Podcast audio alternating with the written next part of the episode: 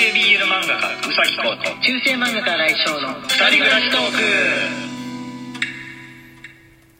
はい始まりました。今日は火曜日ですね。火曜日ですね。はい俺ねとうとうコロナワクチンの予約しました、はい。予約しました。来月やってきますよ、はい。うん。こうくんの年齢のその予約ですか？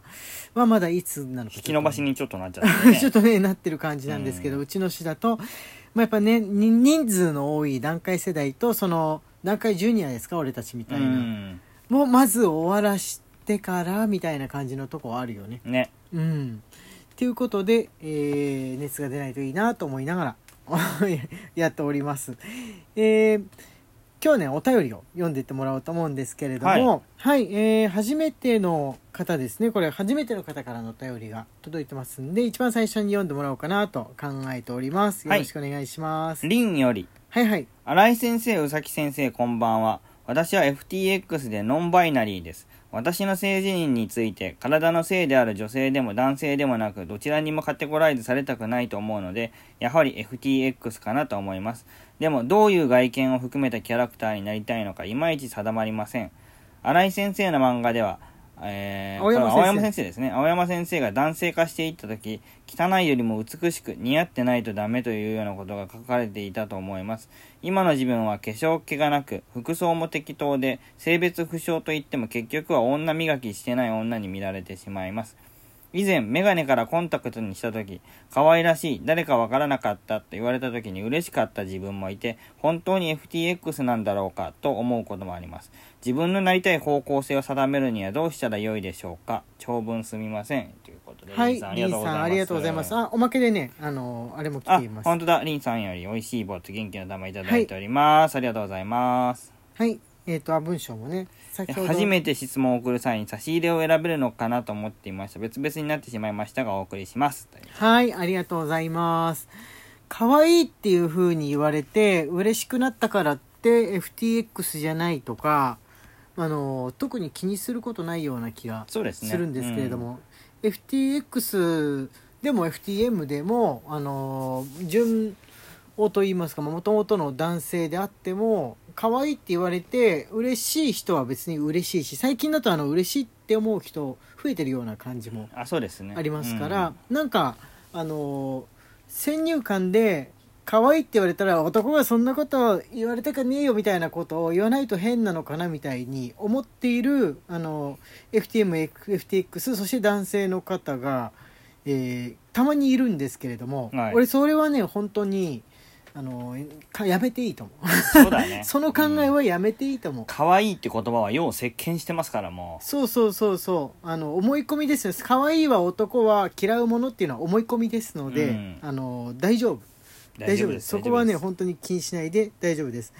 あとあの汚いより綺麗にっていう風な感じなのは主に、えー、自分の価値観青山先生の持ってる価値観にえー、っ9月でしょうね沿ったものなんで中にはより汚くあれっていう風な感じの、え FTM とか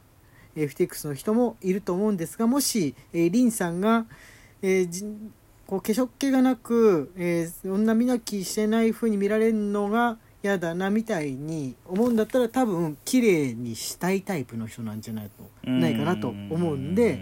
えー綺麗な中性綺麗な男っていうものを目指すのでいいんじゃないかなとうん。思います。なぜなら、えー汚く汚くありたいっていう人にはもう汚くなるように俺推奨してるんですけどね、うん。もうもっさもっさのあのーなんつうんでしょうね熊のように、えー自由奔放になっていいと思いますみたいいなますよねそういう武将武将を楽しそうむ人武将を楽しむ人は武将を楽しんでいると思うんですけどあの自分でね分かってるんですよみんな人は。いやなんか嫌だなっていうふうに思っちゃってる限りは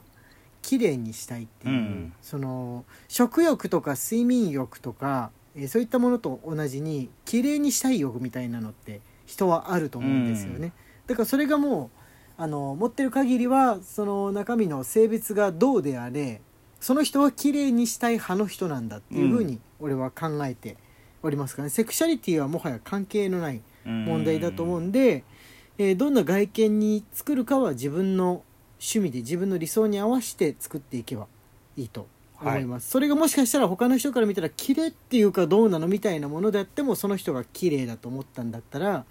あの綺麗欲が満たされるとはい。思うんですよね、誰が見ても綺麗で褒められる外見っていうのってこの世にないと思うんでねあんまり。そうだね。うん、本当はねないと思う。あの比較的褒める人が多いっていうものはあるかもしれないけど、絶対誰でも褒めるってものはもともとないからまあ自分が自分で褒めれるようにしていくっていうのはいいんじゃないですかね、うん。自分で鏡見て自分を褒めれたらそこで万々歳だとうん。思いますしあの気にしないんだったら鏡を多分そういう人鏡見ないと思う。あのもさもさで本当に気にしないタイプの人ってもうそもそも鏡見ないしあんま気に気になんないと思う。うん。外見についてね。えというふうに思いますね。はい。じゃああこれねギフトだけのやつが届いておりますね。はい、ポポココさんより元気の玉と美味しい棒、牧太郎さんより美味しい棒と元気の玉いただいております。はい。ありがとうございます。えっ、とねあとねあこれ月曜日用だったわ。あとひろみんちゅさんよりひろみんちゅさんよりり美味しい棒と元気の玉いただいております。はい。ありがとうございますあとこれですねきなさんきなささんよりコーヒー人、きなささんありがとうごありがとうございま。ますす新井先生、うさき先生、こんばんは。毎晩楽しませていただいております。今日図書館に行ったら、性別がない人たちの保健体育があったので借りてきました。今夜はこれを読ませていただきます。とのえー、エッセイ漫画とかもある図書館なんですねね進んでるうちの近くのね図書館はエッセイ漫画まではないかもしんない、うん。あんま見かけたことがねないです。だったら借りていきたいところなんですけれども羨ましいですね。ね。うん。はい。あじゃあ次こちらお願いします。これ C のみさんですね。はい、C のみより指ハート、C のみさんありがとうございま。ます。新井先生、うさき先生、昨日はライブ配信お疲れ様でした。今日の配信を聞いてたら突然 C のみの名前が出てきて何事？と思ったら、ちいさんの下世話の好奇心でいろいろ聞かれるのは嫌だというのをツイートした件でしたね。これ僧侶のお便りについてですよね、自分が今までで聞かれて不快だったのは男とやりたいの女とやりたいのとかどっち役やりたいのとえじゃあ俺のことも抱きたいとか思ったりするのとかですリツイートした時に FTX 友達ともコメントのやり取りをしましたがあくまで下世話な好奇心が不快であってセクマイ同士での話はあまり不快に思ったことがないです。僧侶の小説のために積極的に協力してくれるのは不快と思ってないからなんじゃないでしょうか。でも僧侶の時代発言に対して新井先生の一言がとてもスカッとしました。はい。僧侶スカッとされちゃった。はいしのみさんありがとうございます。そうそうあのー昨日のねお便りはい。ですよね、えー僧侶が気にするのはいいんだけどその傷つけないようにとか思うのはいいんだけど傷ついて密かに傷ついて嫌がってるかもしれない人のことを地雷だと思うのはやめた方がいいよっていうことに関してのですね、僧侶はあと一歩のところでいつもちょっと惜しいところ。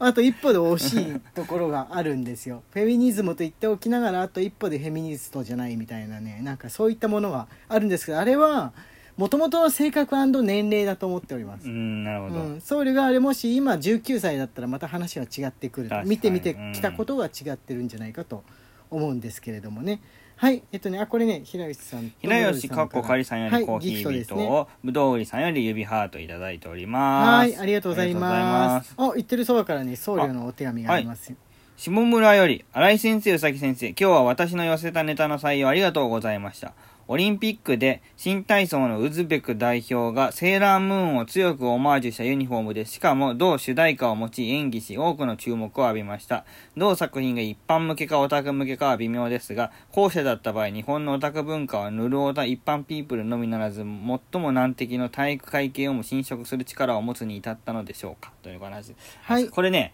でもね、新体操。はいはい。のあのねだったかなんかだと思うんですけど、はいはい新体操。はい結構やってるよ。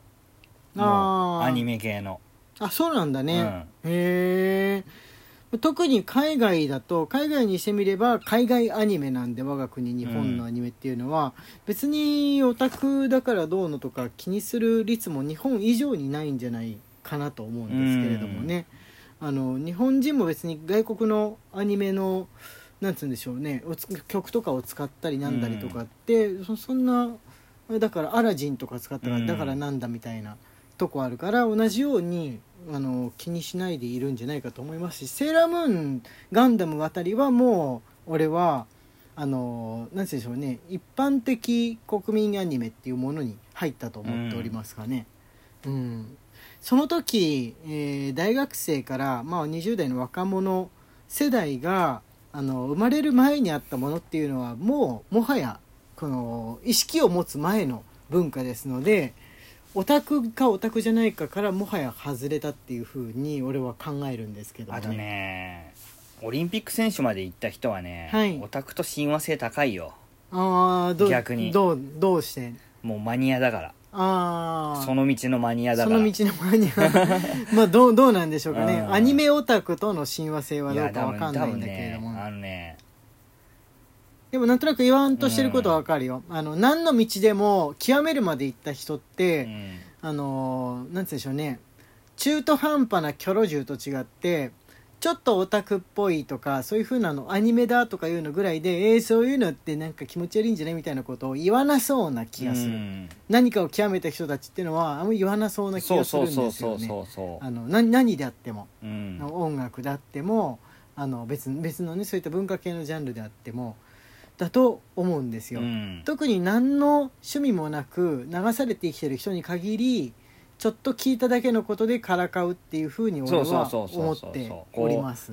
なんていうか分別をつけたがるというか。そうそうそう、うん。俺はお前の趣味より上だぜこっちのか方が価値が上だぜみたいなのをそうそうそう。そうつけたがるよね。じゃないかなって思ってるんですけれどもね、我々は。と言ってるうちに時間がやってまいりました。中世漫画家新井翔と男性 BL 漫画家宇崎公の二人暮らしトークでした。ツイッターのフォローと番組のクリップもよろしくお願いします。はいまた明日ね